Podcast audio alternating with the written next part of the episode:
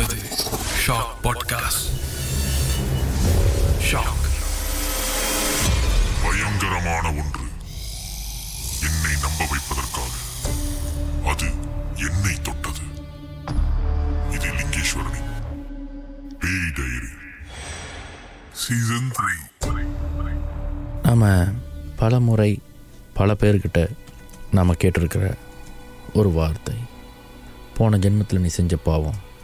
இந்த ஜென்மத்தில் ஒன்று பழி வாங்குதுன்னு சொல்லுவாங்க. இதை சுருக்கமாக இன்னொரு வார்த்தையில் கர்மா அப்படின்னு கூட சொல்லுவாங்க. ஒன்று இந்த மாதிரியான சம்பவங்கள் நடந்தால் அதை நம்ம பார்க்கும் பொழுதோ இல்லை அதை கேட்கும் பொழுதோ இதெல்லாம் உண்மை அப்படி நம்ம நம்புறதுக்கான வாய்ப்புகள் அமையும். இன்னும் எக்யூரேட்டாக அது நமக்கே நடந்தால் இது எல்லாத்தையும் நம்புவோம். நடக்காத வரை சில பேர் அதை நம்புவதில்லை. நம்புவதில்லைன்னா அது இல்லை அப்படி ஒரு விஷயமே இல்லை அப்படின்னு தான் சில பேர் நினச்சிட்டு இருப்பாங்க. அவங்க கிட்டலாம் இது போன்ற விஷயங்களை பேசும் பொழுது விவாதம் வரும். சில நேரத்தில் விதண்டாவாதமும் வரும்.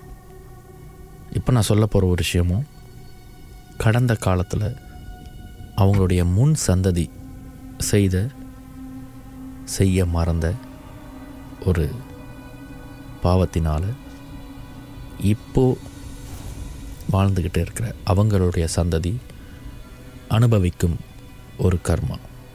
அதுவும் ஒரு அமானுஷ்யமான கர்மா. ரொம்ப நெருக்கமாக பழக்கமான ஒரு குடும்பம்.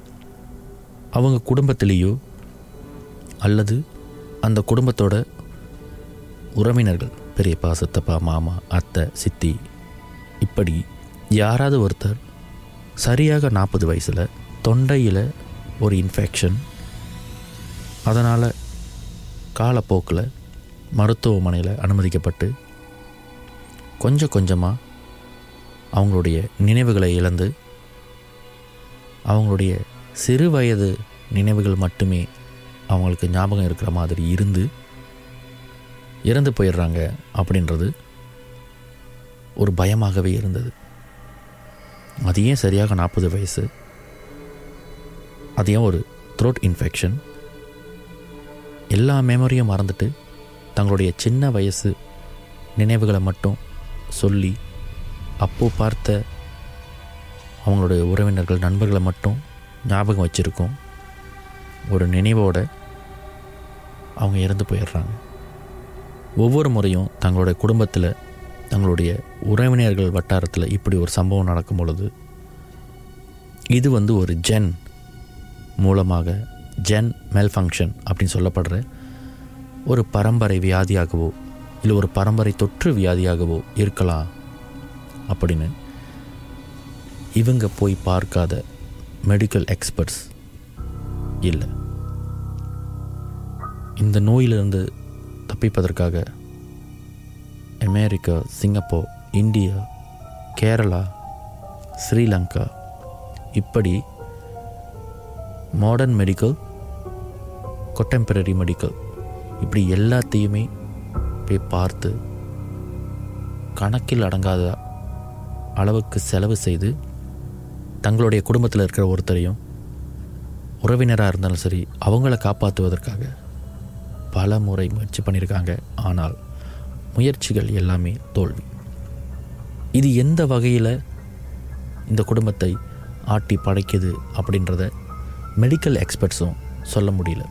காரணம் அவங்களுக்கு ஏற்பட்டிருக்கிற அந்த நோயினால் அவங்க இறக்கும் பொழுது அந்த நோயினால் அவங்க அனுமதிக்கப்படும் பொழுது அந்த நோய்க்கு என்ன மருந்து கொடுக்கணுமோ என்ன ட்ரீட்மெண்ட் கொடுக்கணுமோ எல்லாத்தையும் கொடுத்தாச்சு.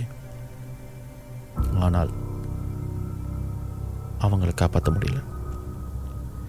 இப்படி நாற்பது வயசு எட்டும் பொழுது இந்த பிரச்சனையை எதிர்நோக்கி வாழ்ந்து முடிக்காத ஆயுள் குறைவாக இருந்து மரணம் அடைகிறதை எப்படி தடுக்கிறது? இது தொடர்ந்து கொண்டே போனால் இந்த சந்ததி எப்படி வளரும்?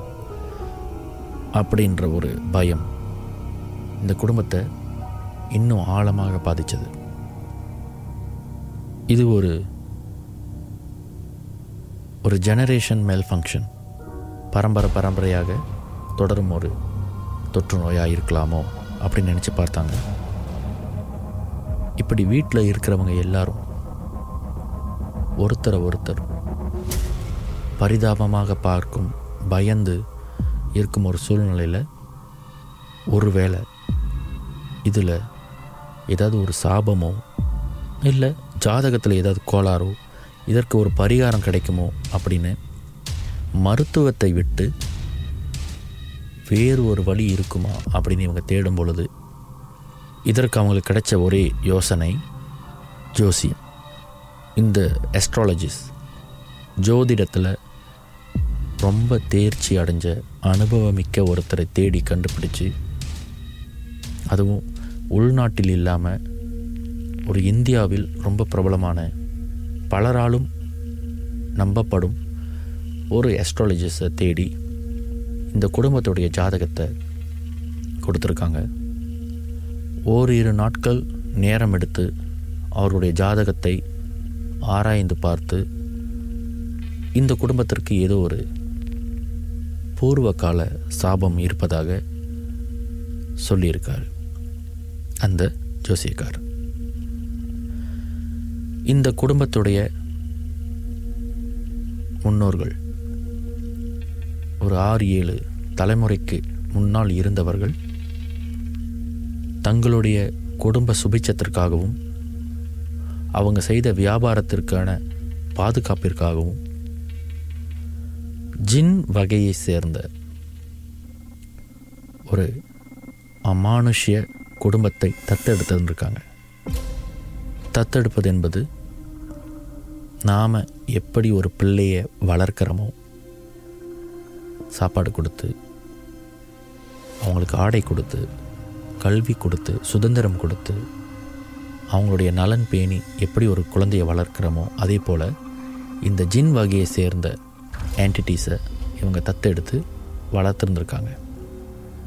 இந்த தத்தெடுக்கும் பொழுது மனிதர்களுக்கும் மிருகத்துக்கும் இருக்கிற மாதிரியே தான் ஜின் வகையிலும் குடும்பம் குழந்தை பாரம்பரியம் பரம்பரைன்னு ஒரு வம்சாவளி இருப்பாங்க. இவங்க தத்து எடுக்கும் பொழுது இந்த ஜின் குடும்பத்தின் மூதாதையர்கள்ட்ட இவங்க ஒரு வாக்கு கொடுப்பாங்க. எங்கள் பிள்ளைங்களை மாதிரி நாங்கள் வளர்க்குறோம் அப்படின்னு. இன்றைய காலத்தில் நாம் அதிகமாக டிஜிட்டல் வேர்ல்டில் வாழ்கிறோம் அந்த காலத்தில் இருந்தவங்க இந்த மாதிரி அமானுஷ்ய ஏரால வாழ்ந்தவங்க. இயற்கையோடைய டெக்னாலஜி அந்த டெக்னாலஜியில் இந்த அமானுஷங்கள் ஒரு பகுதி. ஒரு கை தொலைபேசிக்கு சார்ஜர் போடுற மாதிரி தான் இந்த ஜின் மர்மங்களுக்கு உணவளித்து அவங்கள பார்த்து கொள்ளும் பொழுது கைமாறாக மனிதர்கள் எதிர்பார்க்கிற அந்த சுகமான வாழ்க்கை ஆரோக்கியமான வாழ்க்கை பாதுகாப்பான வாழ்க்கை அவங்களுடைய வளர்ச்சி வியாபாரம் செல்வம் செல்வாக்கு இது எல்லாத்துக்குமே அவங்க பாதுகாப்பாக இருப்பாங்க. பணம் கேட்டால் பணம் கிடைக்காது. ஆனால் பணம் வரும் வழியை காட்டுவாங்க. வியாபாரத்தில் ஒரு பெரும் சரிவு வரப்போகுதுன்னா அதை தடுப்பாங்க. கிட்டத்தட்ட இது வந்து ஒரு டைம் ட்ராவல் மாதிரியான ஒரு ரகசியம்தான். வருங்காலத்தில் நடக்கப் போகும் நல்லது கெட்டது நாம் பார்க்க முடியாத பட்சத்தில் இந்த மாயாவி கூட்டம் அதை கண்டுகொண்டு நமக்கு வழி நடத்தும் அப்படின்ற ஒரு இயற்கையுடைய டெக்னாலஜி பயன்படுத்தப்பட்டிருக்கு என்பது எஜிப்திய வரலாறு கூறுகிறது. இப்படி ஒரு அமைதியான வாழ்க்கை ரொம்ப செக்யூரான ஒரு வாழ்க்கை சந்தோஷமான வாழ்க்கை. நினச்ச நேரத்துக்கு சாப்பாடு. நினச்ச நேரத்துக்கு செல்வம் செழிப்பு செல்வாக்கு. இதெல்லாம் அமைஞ்சோன்னே பொதுவாக மனிதர்கள் செய்யும் ஒரு பிழை. இதெல்லாம் வருவதற்கான காரணமாக இருந்த அந்த மைய பகுதியை காலப்போக்கில் மறந்துடுவாங்க. இது தவறு குற்றம் அப்படின்னு சொல்ல முடியாது. இது மனித இயல்பு.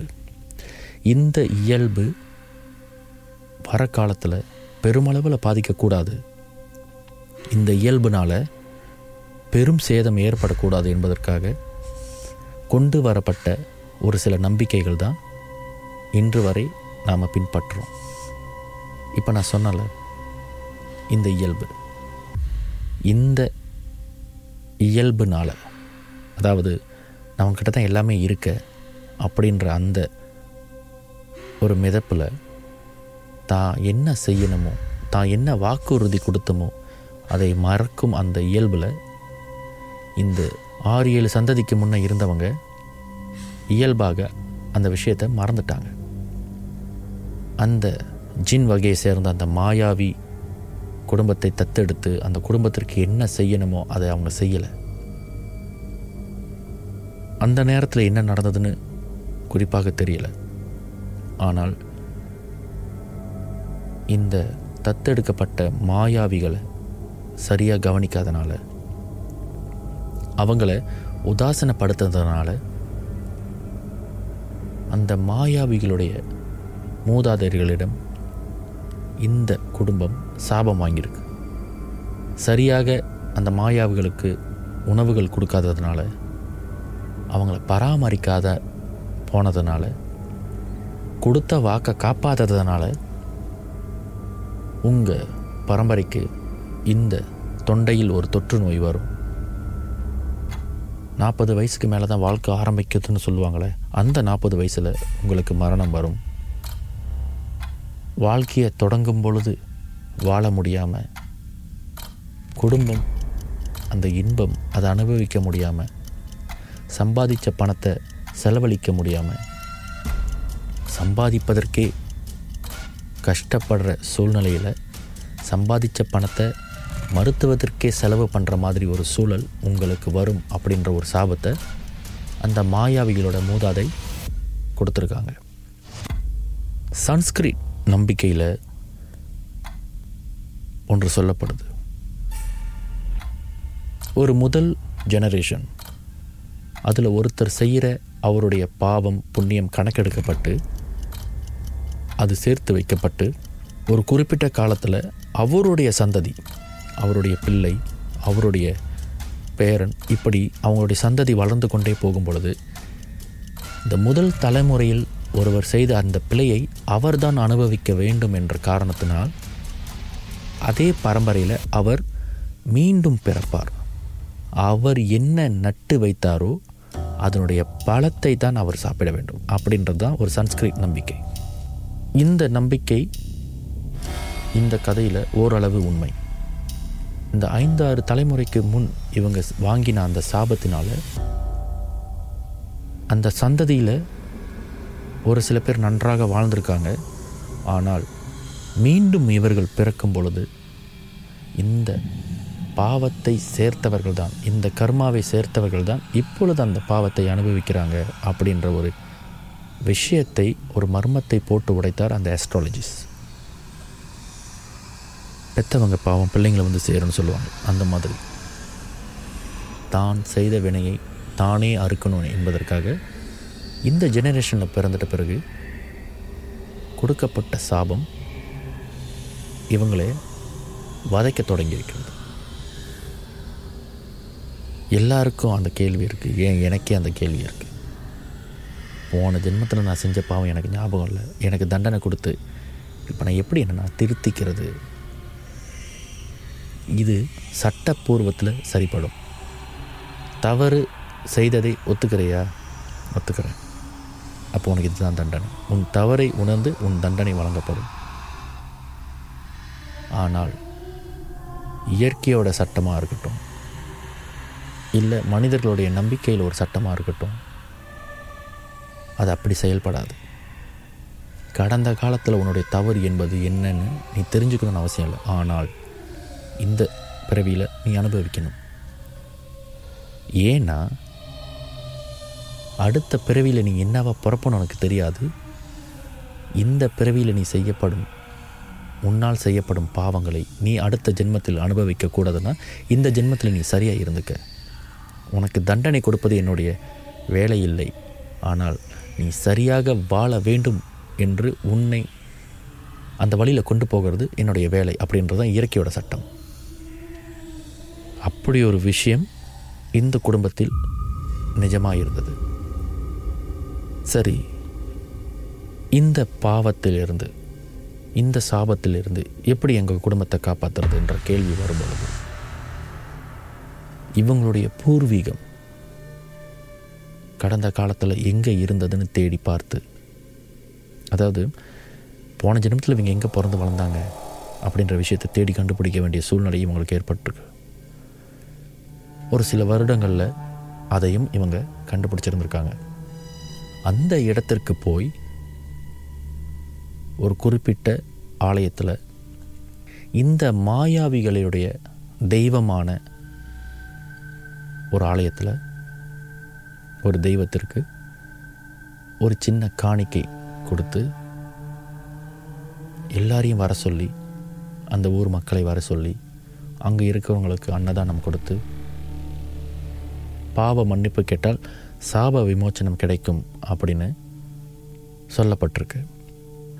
மீண்டும் குடும்பத்தோட செலவு செய்து அவங்களுடைய பூர்வீகத்தை கண்டுபிடித்து அந்த இடத்திற்கு போய் அங்கே ஒரு ஆலயம் இவர் சொன்னது போல் அங்கே ஒரு ஆலயம் இருந்திருக்கு. அந்த ஆலயத்தில் இவங்களுடைய சாபத்தை நிவர்த்தி செய்வதற்காக இவர் சொன்னதெல்லாம் அவங்க செஞ்சுருக்காங்க.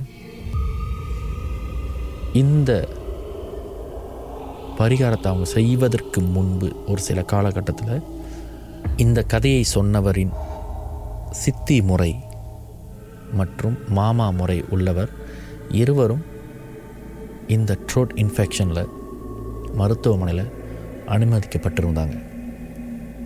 இந்த வேலை ஒரு சரியான வேலையாக இருந்ததாக அவங்க பார்த்துருக்காங்க. காரணம் என்னென்னா ஒருவேளை அந்த பரிகாரம் செய்யப்பட்டதுன்னா இந்த ரெண்டு பேர் மூலமாக நமக்கு தெரிஞ்சிடும் காப்பாற்றப்படலாம். ஒன்று காப்பாற்றப்பட்டுட்டாங்கன்னா சாப விமோச்சனம் கிடைச்சிருச்சுன்ற ஒரு திருப்தி இருக்கும் அப்படின்னு அது ஒரு கூறு. இவங்க அந்த பரிகாரத்தெல்லாம் செஞ்சு முடித்து மலேசியாவுக்கு வரும்பொழுது அந்த இருவரின் நிலைமையும் கொஞ்சம் கொஞ்சமாக நலமாக இருந்திருக்கு. இருந்தாலும் உறுதிப்படுத்திக்கணும் அப்படின்றதுக்காக அந்த எஸ்ட்ராலஜிஸ் மீண்டும் அவரை தொடர்பு கொண்டு பேசும்பொழுது அவர் என்ன சொல்லிட்டாருன்னா நீங்கள் தற்காலிகமாக தான் விடுபட்டிருக்கீங்க. நீங்கள் கொடுத்த வாக்கு என்ன? தத்தெடுத்த அந்த மாயாவிகளுக்கு உணவு உடை அவங்களுக்கு தேவையான குடியிருப்பு பகுதி. வீட்டு பிள்ளையை எப்படி வளர்ப்பீங்களோ அந்த மாதிரி அவங்கள நீங்கள் பார்த்துக்கிறேன் அப்படின்னு சொன்னது தான் உங்களுடைய வாக்கு. அதை நீங்கள் தொடர்ந்தால் மட்டும்தான் இதிலிருந்து நீங்கள் பிழைப்பீங்க அப்படின்னு சொன்னோன்னே இவங்க அந்த மாயாவிகளை ஏதோ ஒரு முறையில் சிலை வடிவத்தில் அடக்கி மலேசியாவுக்கு கொண்டு வந்ததாக இந்த குடும்பத்தை சேர்ந்த ஒருத்தர் என்கிட்ட பகிர்ந்துக்கிட்டார் வீட்டில் ஒரு இடத்துல ஒரு தனி பெட்டிஷன் அடித்து அந்த பெட்டிஷனுக்குள்ளே குடும்பத்தை தவிர வெளியாட்கள் யாரும் உள் நுழையாதபடி செய்து ஒவ்வொரு அமாவாசை பௌர்ணமி இந்த மாதிரியான சிறப்பு தினங்கள் வரும் காலத்தில் அவங்களுக்கு உணவு படையல் உடை இதெல்லாம் கொடுத்து வீட்டில் பிள்ளையை எப்படி பார்த்துப்பாங்களோ அந்த மாதிரி வளர்த்துக்கிட்டு வரதாகவும் அவர் அபத்தமாக என்கிட்ட சொல்லிட்டார். இது எந்த அளவுக்கு நம்பக்கூடியது அப்படின்றத பார்க்கும் பொழுது ஒரு காலத்தில் ரொம்ப கஷ்டப்பட்ட ஒரு குடும்பம். கஷ்டத்தில் இருந்தவங்க திடீர்னு ஒரு நல்ல செழிப்பான வாழ்க்கையை வாழ்கிறாங்க எப்போ பார்த்தாலும் அந்த குடும்பத்தில் ஒரு இறப்பு ஒரு அகால மரணம். ஆனால் மருத்துவமனையிலிருந்து வெளியாகி இப்போ நல்ல ஹெல்த்தியாக வாழ்ந்துக்கிட்டு இருக்காங்க. இதையெல்லாம் பார்க்கும் பொழுது மாய உலகம் மாய லோகம் இதெல்லாம் ஏதோ ஒரு வகையில் உண்மையாக தெரியுது.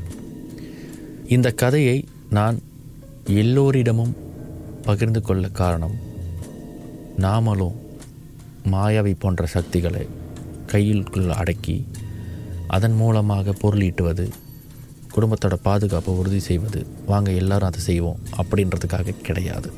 அப்படி ஒரு முயற்சியில் இறங்கியிருந்தீங்கன்னா அதுக்கு நான் பொறுப்பு கிடையாது. அமானுஷ்யங்கள் பல வகைப்படும். திடீர்னு வீட்டில் ஒரு உருவம் வரும். உடனே நம்ம அதை பேயின்னு சொல்லிடுவோம். திடீர்னு ஏதோ ஒரு சக்தியை நம்ம தூரத்தில் இருந்து பார்க்குற மாதிரி ஒரு சூழல் ஏற்படும். உடனே அதை நம்ம விசாசன்னு சொல்லிடுவோம். சில வேளைகளில் துஷ்ட சக்திகளை தவிர்த்து அதிர்ஷ்ட சக்திகளும் வரும். இதை பிரித்து பார்க்கிற திறன் நமக்கு வேண்டும். உதாரணத்துக்கு வீட்டுக்கிட்ட ஒரு மரம் இருக்கும். அந்த மரத்தில் பேய் இருக்குது இது உருவம் தருது கருப்பாக உட்காந்துருந்துச்சுன்னு யாராவது சொல்லிட்டாங்கன்னா உடனே அந்த மரத்தை வெட்டுறதுக்கு தான் நாம் குறியாக இருப்போம். ஏன்னா அந்த மரத்தை வெட்டிட்டு அந்த அமானுஷம் அங்கேருந்து காணா போயிடும் நம்மளுக்கு தொல்லை இருக்காதுன்னு. ஆனால் இதே மலேசியாவில் ஒரு சந்ததி ஒரு இனத்தவர் என்ன செய்வாங்கன்னு நான் சொல்கிறேன் திடீர்னு ஒரு நாள் ஒரு மரத்து கீழே ஒரு தட்டில் ஒரு பேப்பர் பிளேட்ஸில் பிஸ்கட் ஸ்வீட்ஸ் சாக்லேட் பன் இதெல்லாம் வச்சு ஒரு ரெண்டு ஊதுபத்தியை கொளுத்தி வச்சுருப்பாங்க. இது அந்த குறிப்பிட்ட அந்த இனத்தவர் அதிகமாக செய்வாங்க. அது நல்ல சக்தியா தீய சக்தியான்றது அவங்களுக்கு கவலை இல்லை. ஆனால் இந்த இடத்துல ஏதோ ஒரு சக்தி இருக்குன்னு தெரிஞ்ச உடனே அவங்க இதை செய்ய ஆரம்பிச்சிருவாங்க. அதற்காக அவங்க பெருசாக திருவிழா எடுக்க மாட்டாங்க. பூஜைகள் செய்ய மாட்டாங்க. ஒரு தட்டில் உணவு மட்டும் கொடுப்பாங்க. இது எதற்குன்னா ஏதோ ஒரு சக்தி இருக்குது நீ நல்ல சக்தியாக கெட்ட சக்தியாக எனக்கு பிரச்சனை இல்லை. ஆனால் நான் உன்னுடைய பகையாளி இல்லை. அதனால் என்ன எந்த விதத்துலேயும் எனக்கு அசம்பாவிதத்தை கொடுத்துடாத அப்படின்ற ஒரு நோக்கம். இதெல்லாம் நம்புகிற மாதிரி அங்கே இருக்குது இந்த காலத்தில் இப்படி ஒரு முட்டாள்தனமான கதை. என்கிட்ட சொல்லியிருக்காங்க. ஏன் இதை கேட்டுக்கிட்டு இருக்கிற நீங்கள் இதை கேட்டுக்கிட்டு இருக்கிற ஒரு சிலர் இதை நினைக்கலாம். அவங்களுக்கெல்லாம் என்னுடைய கேள்வி. இது எல்லாம் மூட நம்பிக்கைன்னு சொல்கிற நம்மளுடைய வாழ்க்கையையும் இதுவும் ஒரு நம்பிக்கைன்னு நினைக்கிற ஒரு இனத்தோடைய நம்பிக்கையையும் பாருங்கள் அவங்களுடைய வாழ்க்கையும் பாருங்கள் பொருளாதாரத்தில் யார் சிறப்பாக இருக்கா? யார் கஷ்டப்படுறான்னு? பொருளாதாரத்தை விட்டுருங்க. ரோட்டில் ஆக்சிடெண்ட்டில் அதிகமாக உயிர் போகும் இனத்தவர் யார்? அகால மரணத்திலிருந்து தன்னை காத்துக்கொள்ளும் ஒரு இனத்தவர் யார்? இது வந்து எந்த இனத்தையும் தூக்கியோ இறக்கியோ பேச விரும்பலை. ஆனால் நிதர்சனம் என்னன்னா நம்மளை சுற்றி ஏதோ ஒரு சக்தி ஏதோ ஒரு துரதிர்ஷ்ட சக்தி அதிர்ஷ்ட சக்தி செயல்பட்டு கொண்டு தான் இருக்கு. அதை கண்டு கொள்பவருக்கு அது சாதகம். அதை கண்டு கொண்டு அதை புரிஞ்சு கொள்ளாமல் அதை விரட்டி அடிக்கிற எண்ணத்தில் இருப்பவருக்கு அது பாதகம். நான் சொல்கிறது எல்லாத்தையும் நீங்கள் நம்பணும்னு அவசியமே கிடையாது. ஆனால் நான் ஏன் சொல்கிறேன் தெரியுமா? நீங்கள் நம்புறதுக்காக இல்லை. நீங்களும் அதை ஆராய்ச்சி செய்யுங்கள் என்பதற்காக. நான் லிங்கேஸ்வரன் மணியம் பேய் டைரி சீசன் த்ரீ Shortly.